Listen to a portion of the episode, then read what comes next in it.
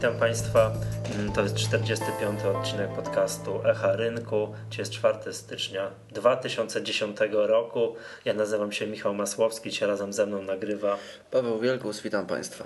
Witam Państwa, witam państwa w nowym roku. Także mamy nadzieję, że będziemy mogli spędzić z Państwem kolejny rok i kolejny i kolejny. Paweł, jak spędziłeś imprezę noworoczną? W domu? W domu, tak? No ja też już jestem w tym wieku, że cenię sobie e, możliwość nic nie robienia. Spędziłem trochę czasu tuż przed północą i zaraz po północy na świeżym powietrzu, oglądając fajerwerki we Wrocławiu. Całkiem udane, muszę przyznać. Aha, jasne.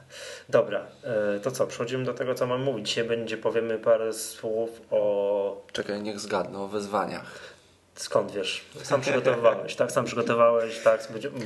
Co drugi podcast ze mną jest o Tak, wezwaniach. tak, ale tutaj to powrócimy do tematu, o którym już kiedyś mówiliśmy, czyli do wehikułów inwestycyjnych. Zgadza się? Tak, tak, dokładnie. Mhm, To jest temat, który no, regularnie powraca, jak nie w wykonaniu Skarbu Państwa, to w wykonaniu jakichś prywatnych właścicieli, którzy próbują różnymi metodami obejść e, prawo. No nie, to jest mocne sformułowanie, obejść prawo. No mocne. Prawo jest jakie jest. Też jest pytanie o to, co, co autor miał na myśli.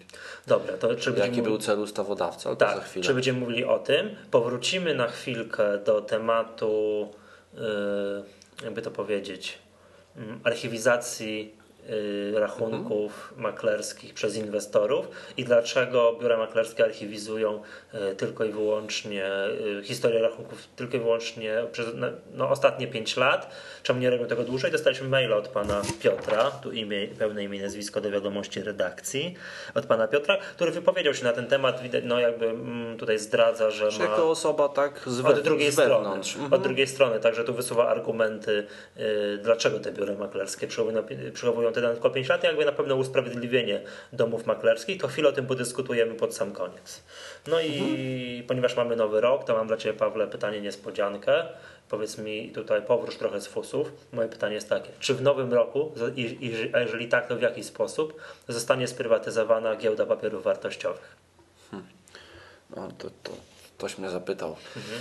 No, parafrazując trochę pana Wojciecha Białka, powiem, że jest 50% szansy na to, że giełda zostanie sprywatyzowana. Aha, że no, to rozumiem, że albo stanie, albo nie Albo zostanie. zostanie, albo nie zostanie. Jest taki kawałek masztalski, chwali się znajomym, że ma bardzo mądrego psa. Że on mówi, zrobisz to cholera albo nie. I on to robi albo nie. No dokładnie. Ale już tak na całkiem e, poważnie to uważam, że nie. Że nie, Uważam, że nie. Mhm. a jakby to rozszerzając, a cały plan Dlaczego? tak zwanej wielkiej prywatyzacji, czy te, te 25 miliardów złotych, czy tam nie wiem, nie będę już dokładnie ile to rząd chce pozyskać. GPW jest spółką newralgiczną. Spra- I tutaj te dyskusje będą trwały prawdopodobnie w nieskończoność. Natomiast, y, żeby zapchać y, tą dziurę i wypełnić finansowo od strony finansowej plan prywatyzacji, to jest tutaj kilku innych kandydatów na duże prywatyzacje i dlatego Ale wiesz, z tego co się orientuję, to wszyscy kandydaci, o których myślisz, mieszczą się w planach tak zwanej wielkiej prywatyzacji.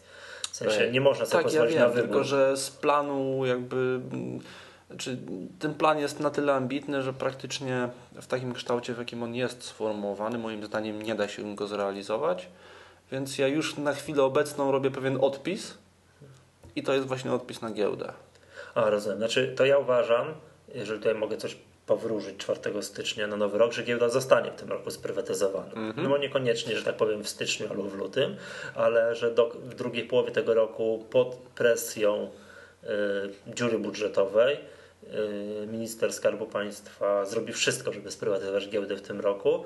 No i tylko jest oczywiście, znaczy moim zdaniem boję się tylko tego, że pod, właśnie pod presją czasu i pieniędzy może się to odbić na jakości tej prywatyzacji. To znaczy, no, no nie wiem, no z jednej strony marzy mi się powszechna prywatyzacja z udziałem inwestorów indywidualnych, z drugiej strony zdaję sobie sprawę, że giełdzie potrzebny jest y, inwestor branżowy, który no, wspomoże choćby technologicznie technologicznie giełdę. Wszyscy wiemy, że, war, że nie wiem, Warset no, powinien zostać w jakimś tam nie wiem, skończonym czasie wymieniony, tak?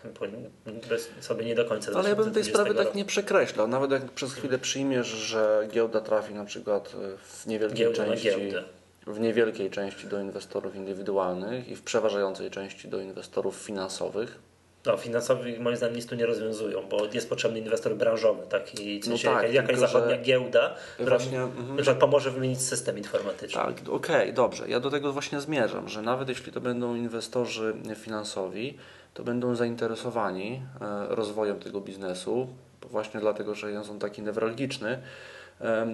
I podejrzewam, że no, pamiętaj Michale, że giełda zawsze będzie miała zarząd.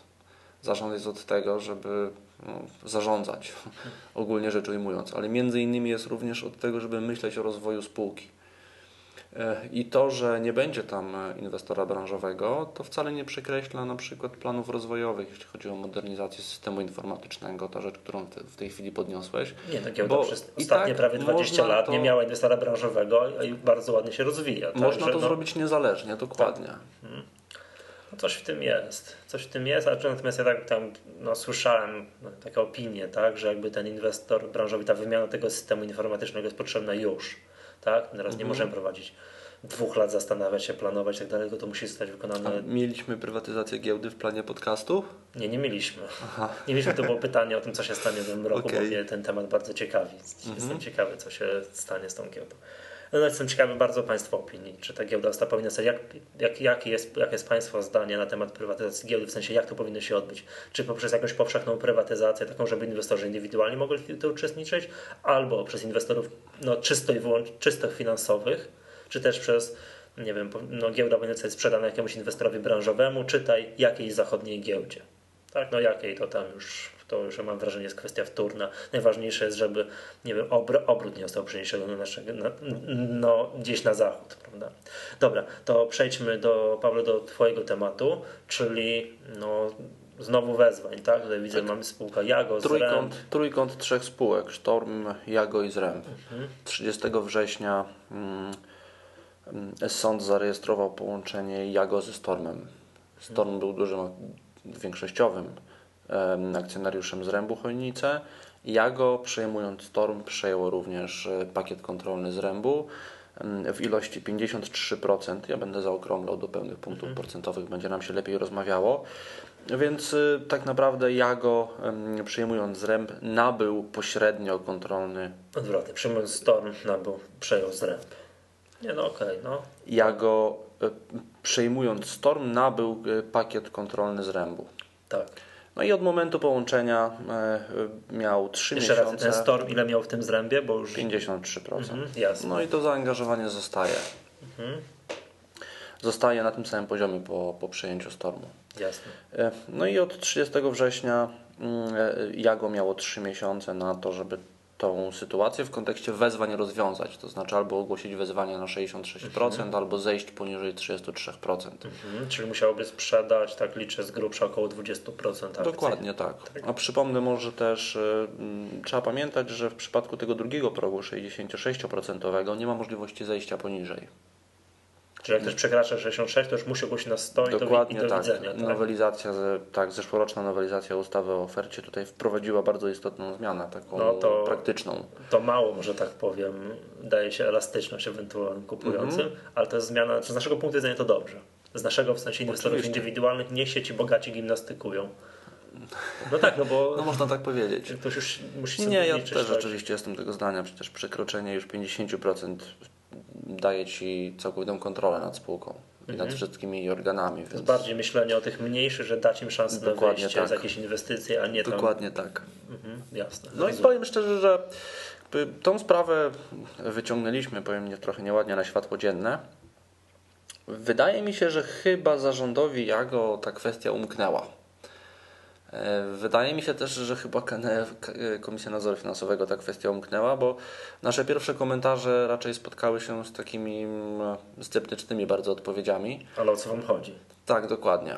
No, tak ja już wielokrotnie podkreślałem, że my jesteśmy generalnie od tego, żeby takie rzeczy sprawdzać, przyglądać się im za każdym razem, kiedy Czekaj, nastąpiło jakieś No. tak, naruszenie prawa, przepisów, czy należy na coś zwrócić uwagę, bo leży to w interesie m, em, em, akcjonariuszy, inwestorów, no to my to po prostu robimy no, konsekwentnie. Dobra, ale powiedz mi, jak to umknęła?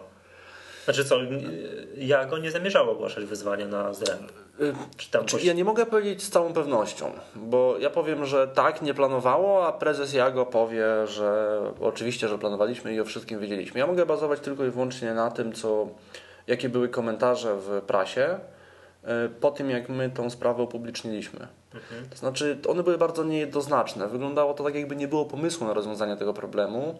E, gdyby ten pomysł, mój tok rozumowania jest taki, że ten pomysł powinien być od początku. To by świadczyło o tym, mm, że jakby zarząd Jago miał świadomość tego problemu, tego zjawiska i tego hmm. całego mechanizmu już e, w momencie połączenia ze Stormem. A jak zakładając, że my mamy rację jednak nie było tego pomysłu na nauczenie tego wyzwania i to my jej uświadomiliśmy, jakich to kwotach jest mowa? W e, sensie, ile, po ile to Jago kupiło ten Storm? I, znaczy, ja nie pamiętam szczegółów, ja nie pamiętam szczegółów połączenia. No dobra, ale to coś w milionach złotych, tak? Tak, tak, oczywiście. No nikt tego oczywiście. nie jest. Ten pakiet 53% to jest y, po wycenie rynkowej bardzo mocno zaokrąglam jakieś e, 60 milionów złotych, jeśli się no nie właśnie, mylę. Czyli do tego dążę. To nie, jest, to nie jest, że ktoś komuś sprzedał warzywniak za 20 tysięcy złotych. Oczywiście, to, są kwoty miliony złotych. To mi się wydaje, tak, no to, to tym bardziej wydaje mi się mało prawdopodobne, że przy tak ogromnych kwotach to sobie zapomina, no bo to tam... No, słuchaj, mi też się to wydaje, Michale, mało prawdopodobne, no ale jednak jak weźmiesz do ręki parkiet, i przeczytasz dwa czy trzy artykuły kilka miesięcy wstecz o, na temat Zrębu czy na temat Jago, e, to jednak gdzieś tam emanuje takie delikatne zdziwienie. No, no dobra, a, a pozostawmy naszych, może tą a naszych rozmowach w Jago, to oni też tak w pierwszym momencie minę zdziwioną zrobili? No takie właśnie, to jest jakby no, kwestia przede wszystkim Jago. Zręb był tą spółką, która była pośrednio przejmowana, więc tak naprawdę Zręb ani nie musiał się wypowiadać, ani nie musiał nic robić, bo to, no to, to sprawa to, dotyczy dokładnie. akcji zrębu, ale nie zrębu. Tak, to jest e, oczywiste. No, natomiast, przejmujący niech się martwi. Dokładnie, natomiast no, tak jak mówię, Jago, te komentarze były w, raczej w stronę taką, w kierunku takim, że no zobaczymy, mamy kilka scenariuszy, musimy rozważyć i tak dalej. Mhm. Oczywiście mm, można było zrobić wezwanie na 66%. W tej chwili już wiemy, wszystkie zmiany zostały opublikowane w raportach bieżących. Wiemy, że Jago zeszło poniżej progu 33%. A tutaj, e, Oczywiście tak... zawsze była możliwość po prostu wypchnięcia 20% akcji na rynek, ale to Jago... To y, dramat byłby. To byłby dramat. Dla Zrębu mhm. to byłby dramat. Myślę, że to by była jakaś 80 70% przecena na przestrzeni dwóch miesięcy. A oni z tego co widziałem zrobili jakiś czas temu split. Tak? Dobrze mówię? 1 do 100. Trzeba spra sprawdzę właściwie przy komputerze, gdzie mamy wyjątkowo internet. Tak, z tego co kojarzę, to z REMP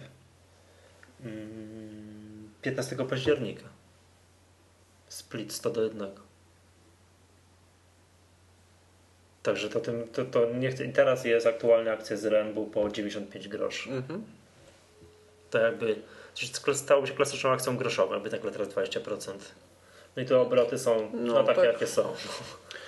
W każdym razie no, na pewno ta przecena byłaby duża, przy czym ja go ja od początku takiego scenariusza nie brałem pod uwagę, dlatego że e, nawet zakładając trzy miesiące temu, że mm, Jago wyjdzie e, troszeczkę z akcjonariatu e, z Rębu i uda się sprzedać te 20% mhm. akcji, to wciąż zostaje z pakietem 1 trzecia. No i nie było w interesie Jago, żeby wartość tego pakietu była drastycznie obniżona. Więc... No tak, oni sami sobie, no wiem, tu się pozbywaliby po niższych cenach, a dwa, że obniżyliby wartość tego, co czym korzystowali, tak? Dobrze myślę, no to mhm. tak.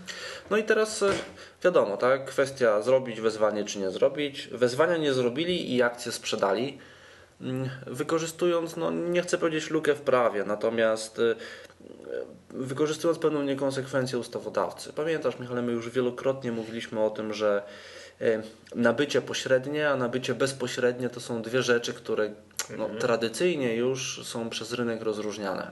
Oczywiście. Mówię tutaj o zapisy w ustawie o ofercie dotyczące wezwań. Tam w kilku miejscach jest napisane nabycie akcji. Mhm. I to chodzi, teraz wielu autorów e, się upiera, że e, i komentatorów upiera się, że nabycie akcji to nabycie bezpośrednie.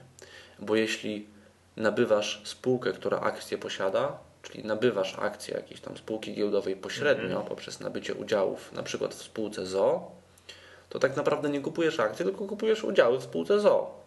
A co ta spółka ZO posiada, to jest jakby inna sprawa. Więc tutaj no. mamy do czynienia z tym nabyciem pośrednim. I... Chcesz powiedzieć, że niektórzy panowie profesorowie od prawa tak twierdzą? E, to znaczy, no powiem szczerze, że komentarze tutaj są naprawdę niejednoznaczne. Zobacz, że mieliśmy sprawę, mm, no nie wiem, tak, ZEK, sprawę, którą wielokrotnie też mhm. komentowaliśmy e, i tam mm, sam KNF nawet mówi, jak nabycie akcji, to nabycie akcji, czyli bezpośrednie. W ten sposób mm, nawet wielokrotnie też komentowaliśmy, że została no, powiedzmy zalegalizowana pewna luka tutaj w ustawie, Pytanie, co ustawodawca miał na myśli. Moim zdaniem powinno tutaj chodzić zarówno o bezpośrednie, jak i pośrednie nabycie akcji, bo de facto sprowadza się do tego samego, do tego, że sprawujesz kontrolę nad spółką publiczną. No dokładnie. Ale dlaczego w ogóle ja o tym no, mówię? To jeszcze bo, no właśnie, przez, powiedzmy, w jaki, w jaki sposób ten zręb mhm. został, ten, te 20% zrębu zostało sprzedane, bo to jest e, Tu jest kolejny problem, tak? Żeby sprzedać 20% akcji w ciągu bardzo krótkiego czasu. I nie na giełdzie, w sensie nie na giełdzie, je, mhm, tak, tak to jest kolejny problem, bo ustawa o ofercie, y, na przykład tobie, jeśli masz miał być w zrębie poniżej 33%. Wiesz co, w drugich spodniach drobne zostawię. Dobra. Nie, nie kupię teraz tego zrębu. Ale załóżmy, że masz w zrębie mhm. poniżej 33%, na przykład tam, nie wiem, 3-4% jesteś pod progiem. I teraz ustawa zabrania Ci nabycia więcej niż 10% y, w mhm. mniej niż nie pamiętam dokładnie, 60 albo 90 dni, mhm. chyba że ogłosisz wyzwanie. Aha, czyli mogę tak na giełdzie pykać, pykać kupować po Możesz sobie kupować, możesz też kupić, mógłbyś też kupić od Jago 10%. Znaczy nie, no mogę, tylko nie mogę tego za szybko robić w sensie. Tak, możesz, ale nie możesz mhm. za szybko i w jednej transakcji mógłbyś kupić sobie od Jago 10%, a oni potrzebowali wypchnąć 20%. Mhm. E, no i Tutaj jest. Czyli jakby znaleźli jakiegoś inwestora, który kupiłby nich te 20%, ten inwestor, który by to kupił, musiałby zrobić był, wyzwanie. Byłby zobowiązany do ogłoszenia wyzwania na ile? Na, nie, na, przy... 33? Czy nie, nie, nie wiem, pogubiłem się w tych. Musiałby zrobić wyzwanie nie, nie na 33. Um, musiałby zrobić wezwanie na przekroczenie progu 10%. To jest takie dość mało popularne Aha. wyzwanie. To jest tak, że podchodzisz pod próg 10%, a później wszystko, co chcesz y, nabyć powyżej tego progu, to robisz na to wezwanie. Coś to, tam, w ten sposób. To, to chyba ustawodawca przesadził, mam wrażenie. Znaczy, no to no jest... To kupi 9,99% akcji i co, ogłosi na te 0,01% wezwanie? Jakby chciał przekroczyć 10. No, to się chyba de facto do tego sprowadza. no dobra, okej. Okay. Dobra, zostawmy to. No musiałby ogłosić, bo tu ale mówimy o 20%, no i co? No, no i nie trzeba, wezwania nie trzeba ogłaszać przy pośrednim nabyciu akcji. No i dlatego ja go zrobiło w ten sposób, że 20% akcji z Rębu wniosło aportem do jednej ze swoich spółek zależnych. Mhm. Jakieś tak? tam. Jakieś tam. Spółka S1, spółka ZO. Podnieśli kapitał zakładowy. S1? S1 spółka ZO. Podnieśli kapitał zakładowy bodajże z 50 tysięcy do 6,5 miliona czy coś takiego. E, też tutaj bazuję, z pamięci mówię mm, e, i dlatego posługuję się takimi mocno zaokrąglonymi. Znaczy podnieśli w sensie wniosło aportem te 20. Tak, podnieśli kapitał w zamian, w sensie... za, kapitał w zamian za aport w postaci akcji mhm. z rębu. E, no i teraz e, jakby samo wniesienie 20% akcji z rębu do spółki zależnej nie zmienia sytuacji, bo tu jest wciąż grupa kapitałowa tak. i obowiązek ciąży solidarnie na spółce mhm. matce, spółkach córcach, więc yy, spółkach córkach, a więc na całej grupie kapitałowej. Natomiast w ostatnim momencie udziały w spółce zależnej zostały sprzedane. Teraz osoba, która kupiła. W ostatnim momencie, czyli w ostatnich dniach grudnia pewnie. O, tuż przed Wigilią. Mhm. Osoba, która kupiła udziały w spółce zależnej, kupiła te udziały, czyli de facto kupiła znaczy, spółkę, spółkę zależną, S1, tak, tak, spółkę S1, która to spółka posiadała 20% akcji z rębu. Czyli de facto kupiła 20% akcji z rębu poprzez zakup hmm, tak jest. spółki zależnej. To jest ten case, który dyskutowaliśmy I, kilkukrotnie. I to powoduje, że tutaj już nie ma żadnej mowy o jakimkolwiek wezwaniu, bo masz do czynienia, tak naprawdę nabywasz 20% akcji z rębu, ale pośrednio.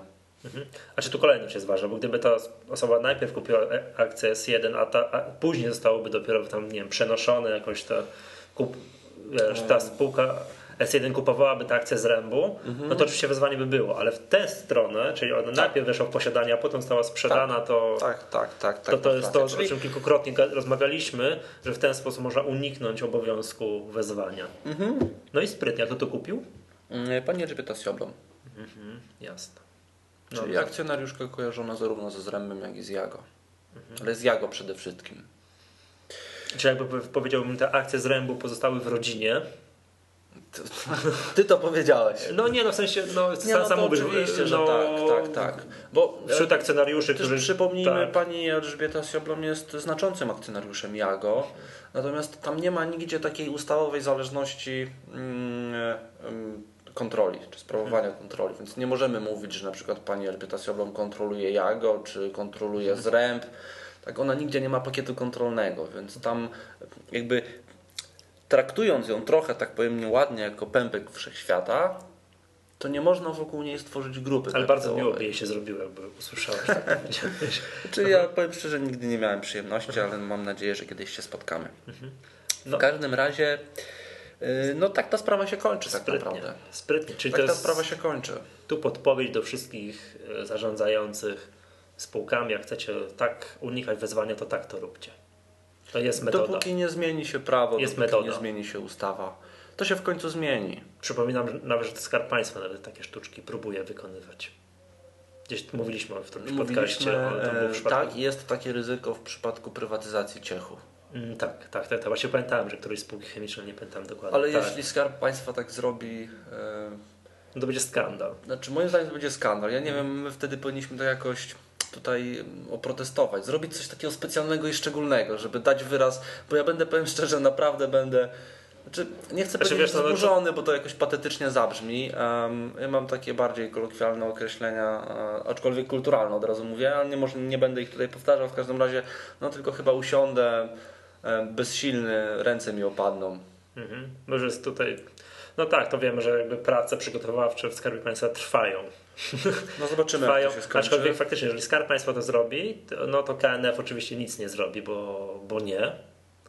No. Nie wierzę, że cokolwiek zrobi. Dokładnie. Nie wierzę, to my będziemy mogli jak Rejten koszulę rozedrzeć na dziedzińcu Skarbu, Ministerstwa Skarbu Państwa i to będzie wszystko. Właśnie, czegoś takiego, czegoś takiego szukałem, Michale, czegoś takiego szukałem. Dobra, Pawle, podyskutujmy, wróćmy do tematu, czy chcemy do tym, jak Nie, myślę, do, że tutaj dodać. można by tak jeszcze rozmawiać, rozmawiać, rozmawiać bardzo długo, ale podejrzewam, że mm, wezwania to jest akurat taki bardzo wdzięczny temat, który się u nas systematycznie Wrócimy pojawia. na pewno. Na pewno system, widzę, że systematycznie raz na półtora miesiąca coś udaje się znaleźć. Z wezwań, jasne. Tak, dobra. Wróćmy do maila, który otrzymałem od pana Piotra tutaj, e, w sprawie właśnie tej, której mówiliśmy w zeszłym podcaście, czyli o tym, mm, żeby podczas którego namawialiśmy do inwestorów do archiwizowania swoich no, transakcji, swoich zleceń, w szczególności gdy zapowiada się, że będą, że inwestorzy mają zamiar trzymać te akcje długo. Na przykład choćby dlatego, że jest to nieudana inwestycja. No i chcą trochę przytrzymać, bo mimo wszystko, że, że te akcje są, są na przykład na jakimś tam minusie, to wierzą w tę spółkę i twierdzą że w długim terminie. Tak, Tak zwana długoterminowa. zwana długoterminowa i to w tym dowcipy, tak? To jest inwestor długoterminowy, to ten, który akcje spadły po tym, jak kupił te akcje no, w celach spekulacyjnych. Tak? Dokładnie. Ale nie, no dobra, te, czyli to jest jakby chce troszkę te akcje podtrzymać lub też trzyma te akcje pod dywidendę, tak? Przeliczył, że to się opłaca i pod dywidendę. No i sprzedaje te akcje po więcej niż po 5 latach i w tym momencie biuro maklerskie nalicza mu koszt nabycia tych akcji jako zero, bo nie ma danych po ile to kupował. A często jest tak, że nie dość, że bo, znaczy po pierwsze jest jakaś cena, po której kupował, a po, po drugie może być tak, że te akcje były jeszcze kupowane w czasach przed 2000, 2004 rokiem, No tak, kiedy, być zwolnione z tak, podatku. kiedy w ogóle o podatku nie ma takiej mowy. Tylko wiesz, to jakby, Michale, my też nie możemy naszym słuchaczom powiedzieć dzisiaj, 4 stycznia 2010 roku, że powinni zbierać e, dowody transakcji, przeprowadzonych transakcji, złożonych zleceń sprzed 2004 roku, bo to trochę po grzybach Niemożliwe jest. jest. Niemożliwe Jak jest. ktoś ma, to ma. To Ale nie, dobrze. chodzi mi o to, że jak na przykład ktoś kupił w 2006 roku, czyli 4 lata temu, tak jakieś akcje, no i czuje, że jeszcze chwilę te akcje będzie miał, to niech sobie zarchiwizuje po ile Oczywiście, że tak, To o, o, oczywiście. czymś, o czymś takim, o, o co też mi chodzi. No i chodziło o to, że jakby tutaj dziwiliśmy się na głos lub szukaliśmy usprawiedliwień dla domów maklerskich, dlaczego one to tak krótko trzymają, to znaczy krótko, no 5 lat. No i pan Piotr, który no tutaj mm, twierdzi, że zawodowo zajmuje się systemami informatycznymi, między innymi takimi jak w domach maklerskich, No i tu oczywiście podobnie jak my radzi inwestorom, że jeżeli cokolwiek mogą zrobić, to nie gromadzą swoje historie transakcji. No i jakby podaje przyczyny, dla którego takiego stanu rzeczy, tak? No i pierwsza jedna z przyczyn jest taka, że może to zacznijmy od tej drugiej, która jest zgodna z tym, Pawle, co ty powiedziałeś, że domy maklerskie no raz na jakiś czas, no idąc postępem technologicznym, zmieniają swoje systemy informatyczne. No gdyby tego nie robiły, jest to naturalna kolej rzeczy, gdyby tego nie robiły, to znaczyłoby, że trzeba zlikwidować konto w danym biurze maklerskim, gdyż tkwią w prehistorii. No Muszą tak, zmieniać, tak? tak? Unowocześniać tak, się, jest... robi się tam sprawniejszymi, lepszymi, Oczywiście, bardziej przejrzystymi, ja dodawać nowe funkcjonalności i tak Jeśli dalej. dobrze pamiętam, użyłem chyba nawet takiego określenia, że ideo zakład, że w chwili obecnej, czyli na czas nagrywania poprzedniego podcastu, Mhm. Żaden z domów maklerskich czy z biur maklerskich nie dysponuje dokładnie tym samym systemem, co w 2003 Pan roku. Piotr jest ostrożniejszy. I Tylko nie, wszyscy nie, już zmienili. Pan Piotr jest ostrożniejszy i mówi, że na 99,9999%. Czyli nie na 100%, mhm. tylko na niecałe. Ja powiedziałem, że jestem prawie pewien. A prawie, to... czyli to, to jest podobnie, tak? Czyli jesteście tu panowie zgodni, e, że żaden system e, obecny nie będzie pracować na danych na przykład z roku tu pisze 2003, tak? czy wcześniejszych stałych, gdyż zwyczajnie struktura danych jest inna. No ja to z jednej strony rozumiem, a z drugiej strony przychodzi mi na myśl coś takiego, ok, faktycznie może być tak, że dzisiaj w 2010 roku no nikt nie pracuje na systemach informatycznych, na przykład, które były tak w 2000 roku. Minęło 10 lat, wszyscy pozmieniali swoje systemy i ta struktura baz danych może nie być niezgodna, ale w którymś momencie musiało to przejście, a nowy system transakcyjny nastąpić. No i załóżmy, że mój dom maklerski dzisiaj zmieniłby mm, system transakcyjny, no to ja mam możliwość zajrzenia do moich danych z wczoraj, przedwczoraj czy sprzed miesiąca. Wiesz, Pawlo, o co mi chodzi? Tak. Tak? Mimo tego, że jest nowy system informatyczny, to jakby ta ciągłość danych musi być zachowana. Mhm. To ja to, tutaj, ja jest ta niezgodność baz danych, ja troszkę tego nie rozumiem, tak? Bo gdyby to było no. odcięcie, ok, zapominamy, tam tego nie ma, wrzucamy do koszy, nie ma tej historii, mamy nowy system informatyczny, to ja to rozumiem. Mhm. To ok, systemy bazy danych są niezgodne. Ja, trochę ostudzę twój zapał. E, ja mogę ci powiedzieć, jak to wyglądało w praktyce w Beskidzkim Domu Maklerskim. Mhm. Ja sprawą tam, może nieistotny z jakich powodów, ale interesowałem się przez bardzo długi czas. I tam był system, który był jeszcze systemem offline'owym. Nazywał się Crack BM. Mhm. To był taki system dosowy. A w jakich latach? No wiesz co, to Przed były chyba 97-98, myślę, to, że pamiętam. że o sprawie tam inwestorów poszkodowanych przez tam bez e... bez wnikania w no szczegóły. Tak, tak? bez wnikania w szczegóły, jakaś Dobra, tam kiedyś sprawa jasne. była. W każdym razie, wracając do tego samego systemu, on działał w ten sposób, że y, wszystkie dane zbierało się y, na bieżąco w poku, mhm. tak? Na koniec dnia łączyło się przez modem. Łomatko bosko. Te dane były, były jakby jednorazowo wysyłane, być może się to odbywało kilka dni w ciągu, w ciągu dnia, ja nie pamiętam mhm. w tej chwili. Te zlecenia były składane albo osobiście, albo telefonicznie. No tak to wyglądało. I później tak, był jak moment... Nasze, jak nasze dzieci kiedyś się dowiedzą o takiej, że tak to kiedyś bywało, to nie uwierzą. Wiesz co, jak nasze dzieci kiedyś zobaczą taki telefon z tarczą okrągłą, znaczy to już nie, po to nie, nie wierzą. Nie? To, to, to mhm. zapytałem się, czy to jest toster. No ale wracając, no dobra, no. wracając do BDM-u i w pewnym momencie y, nastąpiła restrukturyzacja informatyczna. Wdrażany był nowy system już taki online'owy, taki typowo internetowy, który mhm. umożliwia zarządzanie z centrali, przepływ informacji normalnie mhm. internetem i tak dalej. E, no i muszę Ci powiedzieć, że to nie było tak, że była zachowana kompatybilność nowego systemu ze starym. A jak ktoś się logował y, już jako inwestor indywidualny do tego domu maklerskiego, nie wiem, od siebie z domu, bo tak. mógł już po, po zmianach tak. i sprawdzał historię, to nie widział. To nie widział. Aha, to by tłumaczyło. Nie widział, Jasne. przy czym mhm. miał dostęp do tej historii, ale musiał zwrócić się do domu zwrócić maklerskiego, do poku, albo telefonem, tak, jakkolwiek. Cokolwiek i oni wtedy rzeczywiście mieli ten stary system na boku i on był tylko I do tam... odczytu, tylko z danymi archiwalnymi, tak? On był tylko po to, żeby wyciągać z niego właśnie historię rachunku. bo, bo, prawo tego wymaga 5 Tak, dokładnie i, i do niczego więcej, więc to rozumiem nie miałeś tego w internecie, ale mogłeś to dostać. Jasne, to rozumiem. No i kiedy, jaki to jest rok tej zmiany? Kojarzysz mniej więcej? Kiedy to Beskidzki Maklerski zrobił? 2000, 99. Powiedziałbym mgnienie oka temu. Mgnienia oka temu. Przecież to było niedawno. E, Nie pamiętam dokładnie. E, No, ale w sensie chodzi mi o takie to, rzeczy, Tak, tak, przełom lat jest- 90, 90 dziewięćdzie- przełom roku 99, 2000.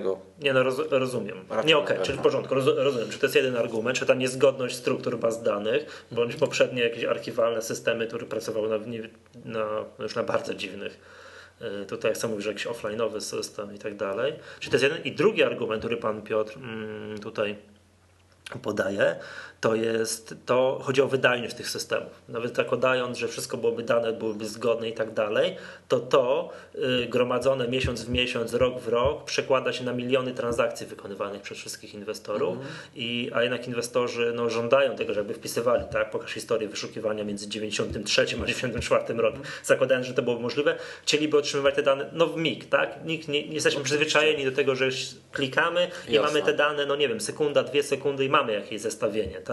No pewnie, pewnie. Mhm.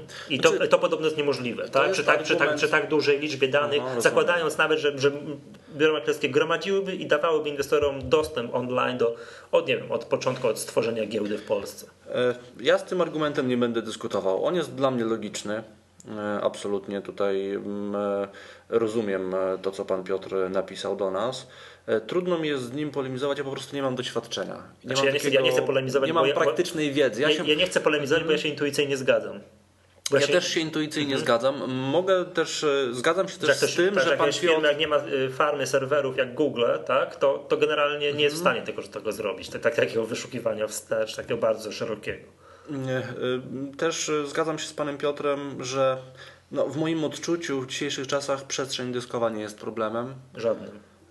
Tym bardziej, że ja już nawet mm, tak rok, dwa lata temu, jeszcze trzy lata temu sam pracowałem na maszynach, które mają, czy miały wtedy już takie przestrzenie dyskowe, że w ogóle jeszcze 10 lat temu to nie myślałem, że wymowie, wypowiem coś takiego jak terabajt, albo zacznę je liczyć w kilkanaście albo kilkadziesiąt. no oczywiście przeciętny telefon, jak powiedzmy bardziej jakiś smartfon zaawansowany ma większą moc obliczeniową i pojemność niż komputery, komputery 10 lat temu. Więc Mhm. y, absolutnie to chyba też nie jest ograniczenie. Natomiast jeśli chodzi o samą wydajność, e, rozumiem, że tutaj wydajność jest rozumiana właśnie tak, jakby przekłada się na coś, co Możliwość przeszukania bazy. użytkownicy odbierają jako płynność działania danego systemu. Tak, no dokładnie Czyli, tak. że Że to składasz działa w tak zwanym czasie rzeczywistym, Mhm. tak? Jak składasz klikam i to mam. Tak? tak, albo generujesz historię rachunku, jesteś ograniczony ewentualnie tym, że twój kolega nadużywa e, Łącza. łącza w pokoju obok i coś ci tam na przykład zwalnia, albo twoją maszyną, tak, lokalnie, ale nie tym, że na przykład system po stronie domu maklerskiego potrzebuje 30 sekund na wygenerowanie dwóch informacji. Myślę, że tak, tak to rozumiem. Ja myślę, że tą 30 sekund to jeszcze inwestorzy by przeżyli, tak? Ale Nie, ja bym nie przeżył, jakbym musiał czekać No, ale- 30 sekund na złożenie zlecenia. Nie, nie mówię o złożeniu zlecenia, nie mówię o złożeniu zlecenia, tylko rachunku. tak, historia rachunku za jakieś takie lata. Nie, to też bardzo. bym nie przeżył. Też No, nie daj przeżył. spokój. Kurczę, chciałbyś zobaczyć, gdzie ostatnio płaciłeś kartą i co, czekasz 30 minut. W ogóle, Michał, Nie, popatrz na to z tej minut, strony. Nie, no nigdy, mówisz o sekundach. No sekundach, ale popatrz na to z tej strony. Przecież jakąś, tak włączasz jakąś stronę internetową. To Mhm. jakby już abst- abstrahując od takich, takich systemów. Ale włączasz stronę internetową, no jak się co przez 30 sekund nic nie To dzieje. dla mnie ta strona jest nie coś istnieje, tak, ja do niej to- nie to wracam. nie Znaczy, istnieje. że muszą poprawić. Coś się zepsuło, a, absolutnie. Ja po prostu jak mi się nie włącza, to sprawdzam inną. Jak inna działa od razu. To Czyli wszystko nie działa, dobrze, niech się tamta nie nauczą, działa, niech no, się po nauczą, zrobią dobrą stronę, ja na, na nią wrócę. I podejrzewam, że klienci domów maklerskich mogliby tak samo reagować, więc okej. Dobra, czyli wniosek jest identyczny jak na zeszły, zeszłym podcaście. Z pan, jednym ale. no, jaki? Czy z, jakby z moim dodatkowym komentarzem. Mhm. E, Ja nie wiem, może ja tak zabrzmiałem, ale ja nie mam pretensji do domów maklerskich, że- przechowują e, informacje przez 5 lat. Absolutnie. Rozumiem, że jest to biznes, tak jak pan Piotr tutaj napisał. Rozumiem, że to są to koszty i to nie małe, e, żeby to wszystko obsługiwać. Trzeba mieć od tego ludzi, systemy i tak dalej, i tak dalej. To wszystko kosztuje. Domy maklerskie, biura maklerskie prowadzą biznes. Wiem, i na, na samym końcu przychody mają być I- większe od kosztów i do widzenia. Także, Otóż to, tak, mają osiągać zyski i to nie mało, określona rentowność, koniec, kropka. Mhm. Natomiast mam pretensje do ministra finansów Mhm. za to, że w tym rozporządzeniu zapisał 5 lat. Mhm. Podejrzewam, że było to konsultowane z branżą. Mhm. Y, no, A co sugerujesz? Żeby, Rozumiem. żeby jednym ruchem długopisu wpisał tam 10 lat i koniec? Na przykład, dlaczego nie 10 lat, tak? Bo A, no wiesz, z punktu widzenia domu maklerskiego, y, no, gdyby teraz trzeba było zmienić 5 lat na 10, to by był problem. Tak. Ale gdyby mm, y, od początku było 10 lat, to by takiego problemu nie było. Bo Ale wiesz, każdy biuro tą, tą każdy metodą, dom maklerski mógłby się, musiałby się dostosować, po prostu, koniec, kropka. tą metodą można pójść dalej. Wiesz o co chodzi, tak wiesz, wpiszmy zamiast 10, 20 lat i koń- i już będziemy mieli to. Tylko to, wiesz, y- Tylko to, to, to jak pan Piotr tutaj dowodzi i poniekąd zgadzamy się, Mhm. to jest niemożliwe, tak? Albo przynajmniej bardzo mało możliwe. Tylko widzisz, e, mo, tak, rzeczywiście, możesz No. powiedzieć arbitralnie 15, 20, 70 do końca świata. Tak, że od Tylko, początku że giełdy w Nowym Jorku. Życie pokazuje, że trudno jest dyskutować z takim stwierdzeniem, że 5 lat to za mało. Trudno, bo ja mam, Michale, bardzo dużo spraw, gdzie inwestorzy sprzedają w tej chwili, bądź w zeszłym roku sprzedawali, bądź, bądź szykują się do sprzedaży, papiery nabyte przed 2004 rokiem. Ale ja też tak miałem. I też biuro Sam tak Ja sam właśnie. padłem ofiarą, że sprzedawałem jakąś resztkę pewnej spółki, nie pamiętam jakiej, który, i którym byłem bardzo długoterminowym inwestorem. No i sprzedałem ją w końcu i biuro maklerskie naliczyło mi koszt nabycia zero, bo oni dysponowali Mhm. rachunkiem, a byłem na 100% przekonany, że to było kupne, kupione przed 2004 rokiem, czyli jeszcze w ogóle przed tym, no, przed wejściem w życie podatku Belki. Mhm. No i byłem twardy i mm, no, dokonałem korekty, w sensie no, do, do Urzędu Skarbowego złożyłem już e, tego, że to jest w ogóle zwolnione z podatku, tak? że tego nie Mhm.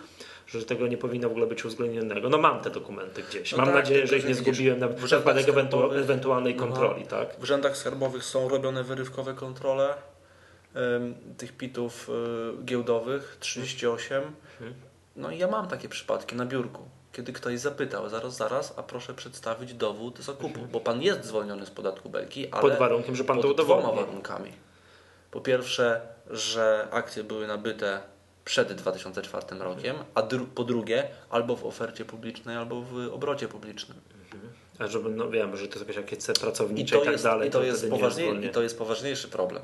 No, ludzie nie mają tego, no, to nie ma się co prostu nie oszukiwać. mają. A wiesz, trzeba też pamiętać, Michale, że w momencie, jak wszedł w życie podatek Belki, y, to inwestorzy wiedzieli, że wszedł w życie podatek Belki.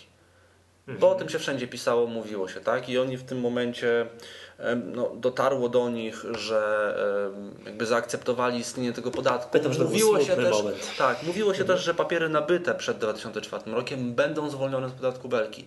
Powiem szczerze, że ja nie robiłem żadnego mm, e, rozeznania tutaj literaturo- literaturowego.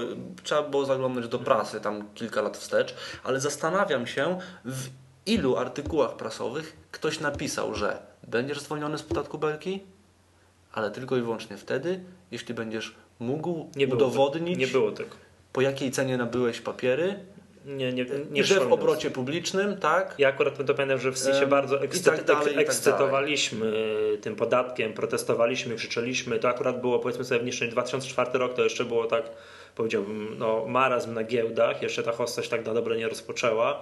I pamiętam, że udowadnialiśmy, że te wpływy podatkowe w pierwszym roku one były jakieś żenująco niskie i tak dalej. Krzyczeliśmy, że ten podatek jest niezasadny i tak dalej, i tak. Masz dalej. taką hipotezę próbujesz przemycić, że wprowadzenie podatku Belki zapoczątkowało Hossę? Nie, nie, nie, nie próbuję, ale chodzi, chodzi mi o to, że one w pierwszym roku te wpływy z podatku były bardzo niskie i ty to raz, a dwa, że dokładnie pamiętam, że nie było żadnych te, artykułów prasowych mówiących inwestorze, pamiętaj, jak chcesz sobie przytrzymać te akcje na lata, to pamiętaj o tym, żeby to udokumentować, że kupiłeś to przed 2004 rokiem. Nie było takich artykułów. Ja sam, Było, bo- ja przyznam się szczerze, że sam w ogóle nie myślałem o takim Wiesz, problemie, ale wiesz? diabeł tkwi w szczególe. Dobra. Jak, jak to się mówi? Okej, dobrze, to na zakończenie e, to prosiłbym pana Piotra, nie ja się z nim skontaktuję, coś tam, jakąś koszulkę. O, z Jową? Tak, mhm. Super. Tak, e, tutaj dla pana Piotra będziemy mieli. I jeszcze chciałem powiedzieć, już na tylko dosłownie na zakończenie, że próbujemy cały czas e, wystartować. Z bólami nam to idzie, ale próbujemy wystartować naszego bloga SEO-owego. Adres jest seblogs.pl. Paweł, jesteś jednym z współautorów, to wiesz. Mhm. To wiesz, że twoja kolejka nie nadeszła z tego, co widziałem.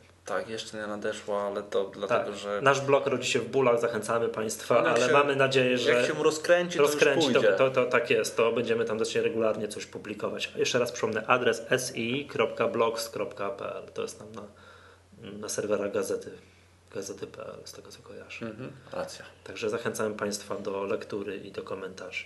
Okej, to co, to jeszcze raz wszystkiego dobrego w nowym roku. Ży- Życzymy Państwu Dokładnie tak, wszystkiego udanych, najlepszego. samych udanych inwestycji. Dziękujemy serdecznie. To był 45. odcinek podcastu Echa Rynku. Ja nazywam się Michał Masłowski, się razem ze mną nagrywał. Paweł Wielgus, dziękuję bardzo. Do usłyszenia za tydzień.